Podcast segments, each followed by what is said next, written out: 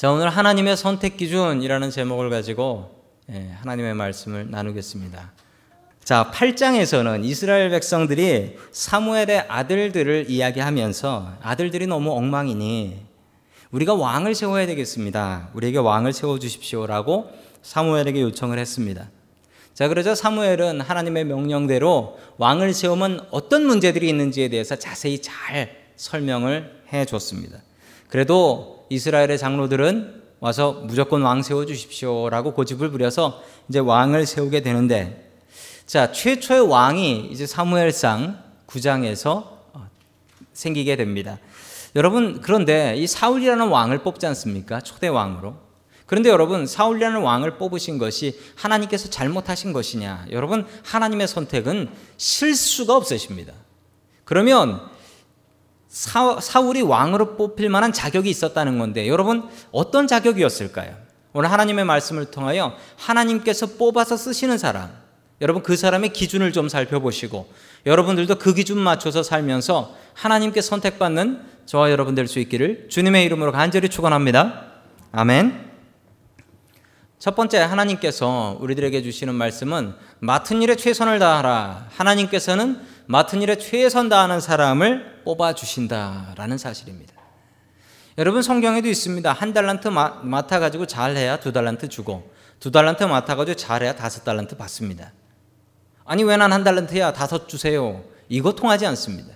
자기가 맡은 일이 아무리 작은 일이라도 그 일에 최선을 다하는 사람을 하나님께서는 기쁘게 보시고 큰 것을 맡겨 주십니다. 자, 사무엘상 9장 1절의 말씀을 같이 봅니다. 시작. 베냐민 지파에 기스라고 하는 유력한 사람이 있었다. 그의 아버지는 아비엘이요, 할아버지는 스로이요, 그 윗대는 베고라시요, 그 윗대는 아비야인데 베냐민 사람이다. 아멘. 여러분 사무엘상 9장 1절을 보시면서 사울이 어떤 사람이라는 것을 느끼셨습니까? 아버지가 있다는 사람이라는 것을 느끼셨나요? 그건 당연한 얘기고요. 기스라는 사람이 아버지였는데 어떤 사람이었다고요? 유력한 사람이었다. 힘 있는 사람이었다는 거죠. 베냐민 지파 중에 힘 있는 사람이었다. 자, 그의 아버지는 아비엘이요, 그 스오리, 스로리요. 이렇게 얘기하는 이유가 뭘까요? 저 사람들도 다 유명한 사람인 거예요.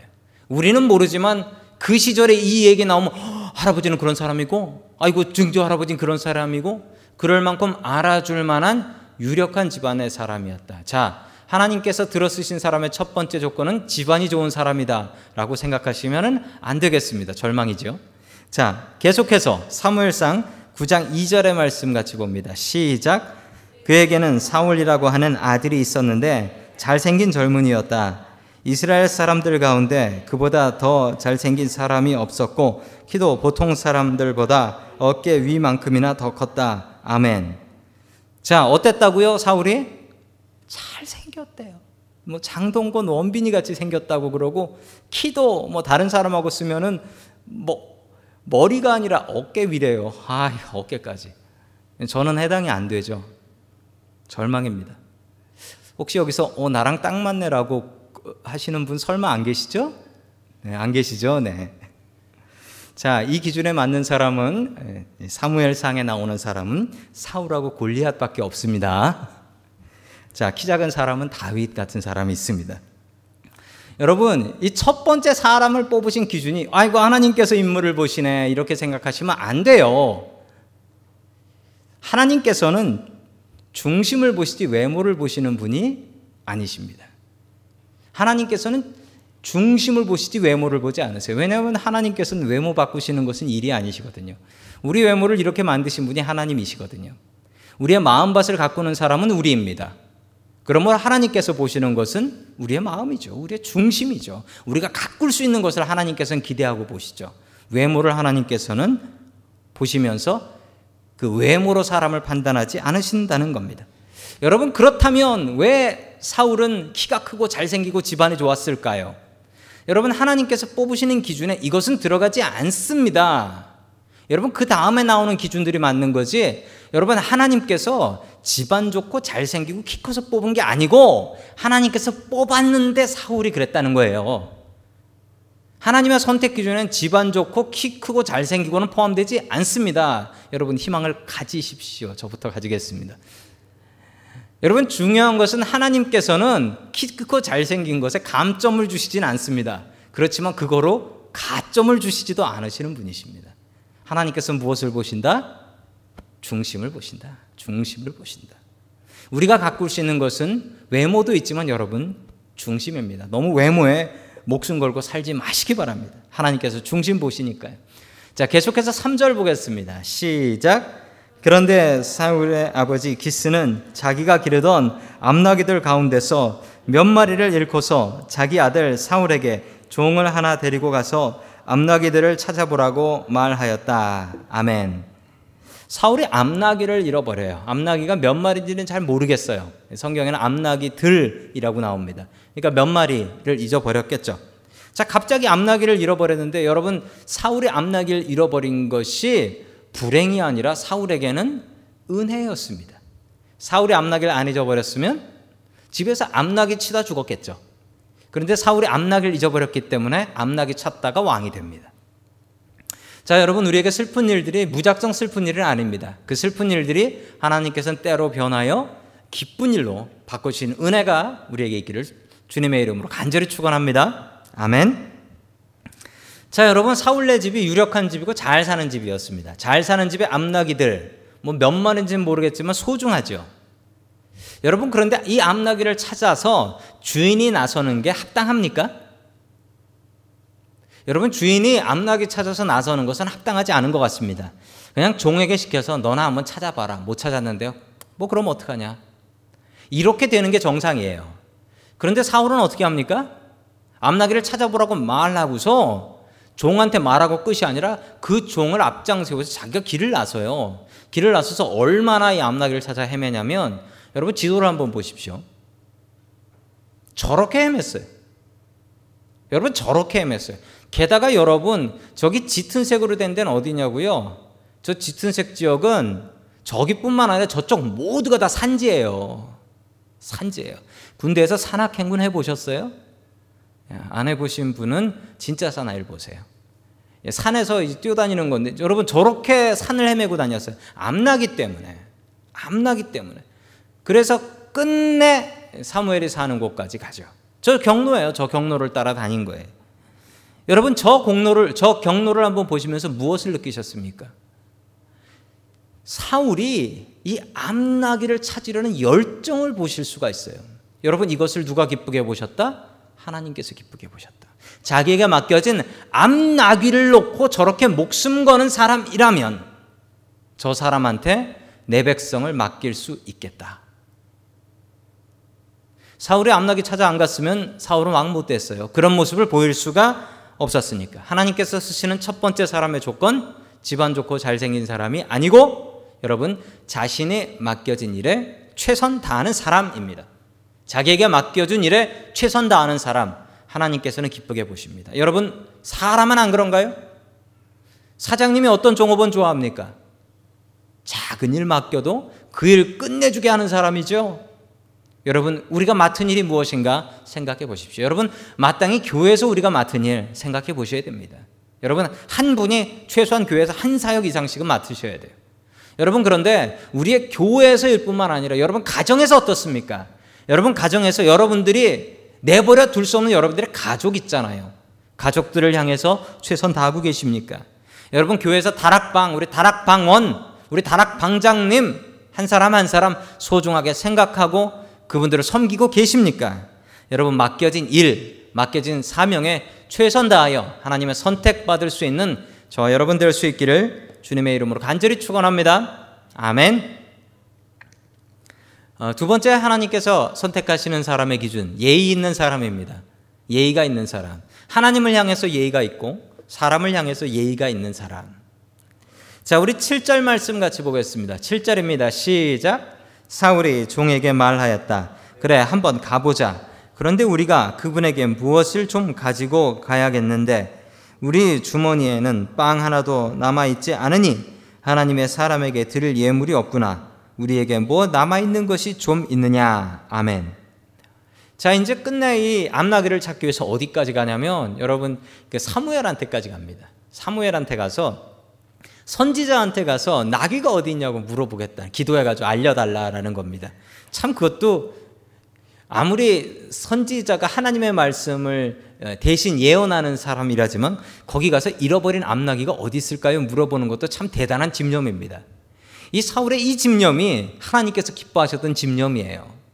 뭐를 위해서라도 기도한다라는 거예요. 뭐를 위해서도 나에게 맡겨진 일에 최선 다하겠다라는 의지입니다. 여러분 그런데 사울이 참 예의가 있는 젊은이입니다.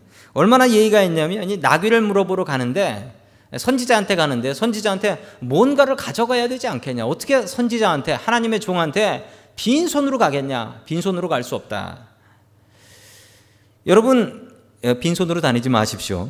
사람에게나 하나님께나 여러분 성경에 분명히 나옵니다. 절기에 맞춰서 하나님 앞에 나아갈 때는 절대로 성경이 이렇게 나 공수로 보이지 말지니라. 빈손을 가지고 하나님 앞에 가지 말라는 거예요. 하나님 앞에 갈 때에는 설 때에는 마땅히 하나님께 그에 맞는 예물을 준비해서 가는 게 맞다라는 것입니다. 여러분 또한 주님의 종인 사무엘을 만나러 갈 때도 사울은 빈손으로 가지 않습니다. 떡이 좀 있나 빵이 좀 있나 살펴보니까 없어요. 왜 없죠? 집 나온 지가 너무 오래돼서 다 먹었죠. 다 먹었어요. 다 먹고 지쳤을 때쯤에 아무것도 없어요. 그러자 이제 은돈, 은돈 한 입이 있으니까 그 돈을 가지고 가서 주님의 종께 드리고 그리고 한번 여쭤보자라는 겁니다. 여러분, 어, 무당한테도 가서 물어봐야 될 때 뭘 내죠? 그 무당한테 내는 건 뭐라 그러죠? 복채입니다. 복채. 근데 이건 달라요. 왜 다른 줄 아세요? 무당은 복채가 안 나오면 나올 때까지 어, 점괘가 안 보여라고 해요. 점괘가 안 보여. 앞날이 캄캄해 그러면서 겁을 주면서 이제 카드도 받아 그러면서 자 요즘은 신용카드 받습니다. 포인트도 적립해주고 그런다고 하니까 가지 마세요. 무당은 그래요. 여러분 그런데 사무엘한테 가는 건 사무엘한테 이걸 내지 않으면 사무엘이 어, 미래가 안 보여, 당나귀가 안 보여 이러지 않습니다. 사무엘은 그냥 기도해주고 알려줄 사람입니다. 그런데 사울은 예의를 지켜서 갔습니다. 왜 예의를 지켰냐면 하나님의 종에 대해서 예의를 지키는 것이 하나님에 대한 예의를 지키는 것이기 때문에 그렇습니다. 여러분, 제가 여러분들에게 사람 대 사람으로서 목사와 교인으로서 지켜야 될 예절이 있을 것입니다. 또 여러분들도 저한테 지켜야 될 예절이 있을 것이고, 또 우리가 하나님을 향해서도 지켜야 될 예절이 있을 것입니다. 여러분, 사울은 참 매너가 좋은 사람이었습니다. 하나님을 향해서 또 사람을 향해서 주의 종을 향해서 예절이 있는 사람이었습니다. 여러분들도 하나님 앞에서 바른 예절 또 사람들 향해서 야 저 사람은 크리스찬인데 참 매너가 좋다라는 이야기 들을 수 있기를 주님의 이름으로 간절히 축원합니다. 아멘. 마지막 세 번째 하나님께서 선택하시는 사람의 기준 겸손한 사람입니다. 겸손해야 하나님께서 선택하십니다. 사무엘이 사울에게 왕이 될 것을 예언해 주었습니다. 그랬더니 사울이 뭐라고 얘기했을까요? 자, 여러분 사울이 그런 대, 그런 이야기를 들었을 때 내가 좀 될 만하지. 우리 집안이 좀 괜찮고 내가 인물이 좋고 내가 좀 키가 크고 이거 사울이 알았을까요? 몰랐을까요? 여러분 잘생긴 사람은 본인이 알고 못생긴 사람은 본인이 압니다. 심지어 애들도 지가 이쁜 것을 지들이 알아요. 어떻게 할까요? 주위에서 하도 이쁘다 이쁘다 하니까 압니다. 사울도 그거 알아요. 그런데 사울의 반응이 어땠을까요? 여러분 같이 21절 말씀 봅니다. 시작. 사울이 대답하였다. 저는 이스라엘 지파들 가운데서도 가장 작은 베냐민 지파 사람이 아닙니까? 그리고 저의 가족은 베냐민 지파의 모든 가족 가운데서도 가장 보잘 것 없는데 어찌 저에게 그런 말씀을 하십니까? 아멘. 사울은 잘생긴 사람이었습니다. 그리고 아주 키도 컸습니다. 집안도 좋았습니다. 유력한 사람의 아들이었습니다. 그럼에도 불구하고 그는 겸손했습니다. 아주 겸손했습니다. 나는 베냐민 지파입니다. 자신한테 유일한 결점인 베냐민 지파입니다. 라는 것을 이야기합니다. 베냐민 지파인 게 문제가 되냐고요? 네, 문제가 됩니다. 왜냐하면 베냐민 지파는 작은 지파였기 때문에. 여러분 당시에도 이 지역 이기주의, 지파 이기주의는 아주 컸습니다.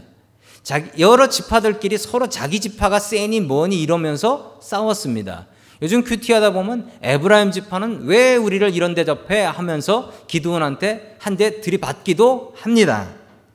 여러분 베냐민은 정말 작고 보잘것없는 힘없는 지파입니다. 여러분 이 지파에서 왕이 난다라는 것은 정말 솔직한 말로 넌센스 같은 일입니다. 그런데 하나님께서 그렇게 하셨습니다. 하나님께서 함께 하시면 베냐민 지파가 아니라 어디에서 나온 사람이라도 할 수 있다라는 것입니다.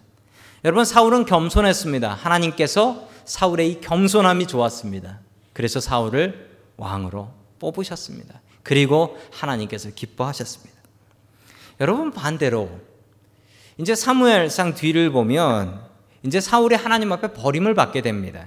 여러분 사울이 하나님 앞에 버림받을 때 선택의 반대인 버림을 받을 때 사울의 모습은 어땠냐고요? 완전히 이것에 반대로 행동했습니다. 자기에게 맡겨진 사람들을 소중하게 생각지 못했습니다. 자기 부하들을 학대했고 그리고 심지어는 자기의 아들 요나단을 죽여버리겠다라고 했습니다. 맡겨진 일, 맡겨진 사람에 대해서 최선 다하지 않았습니다.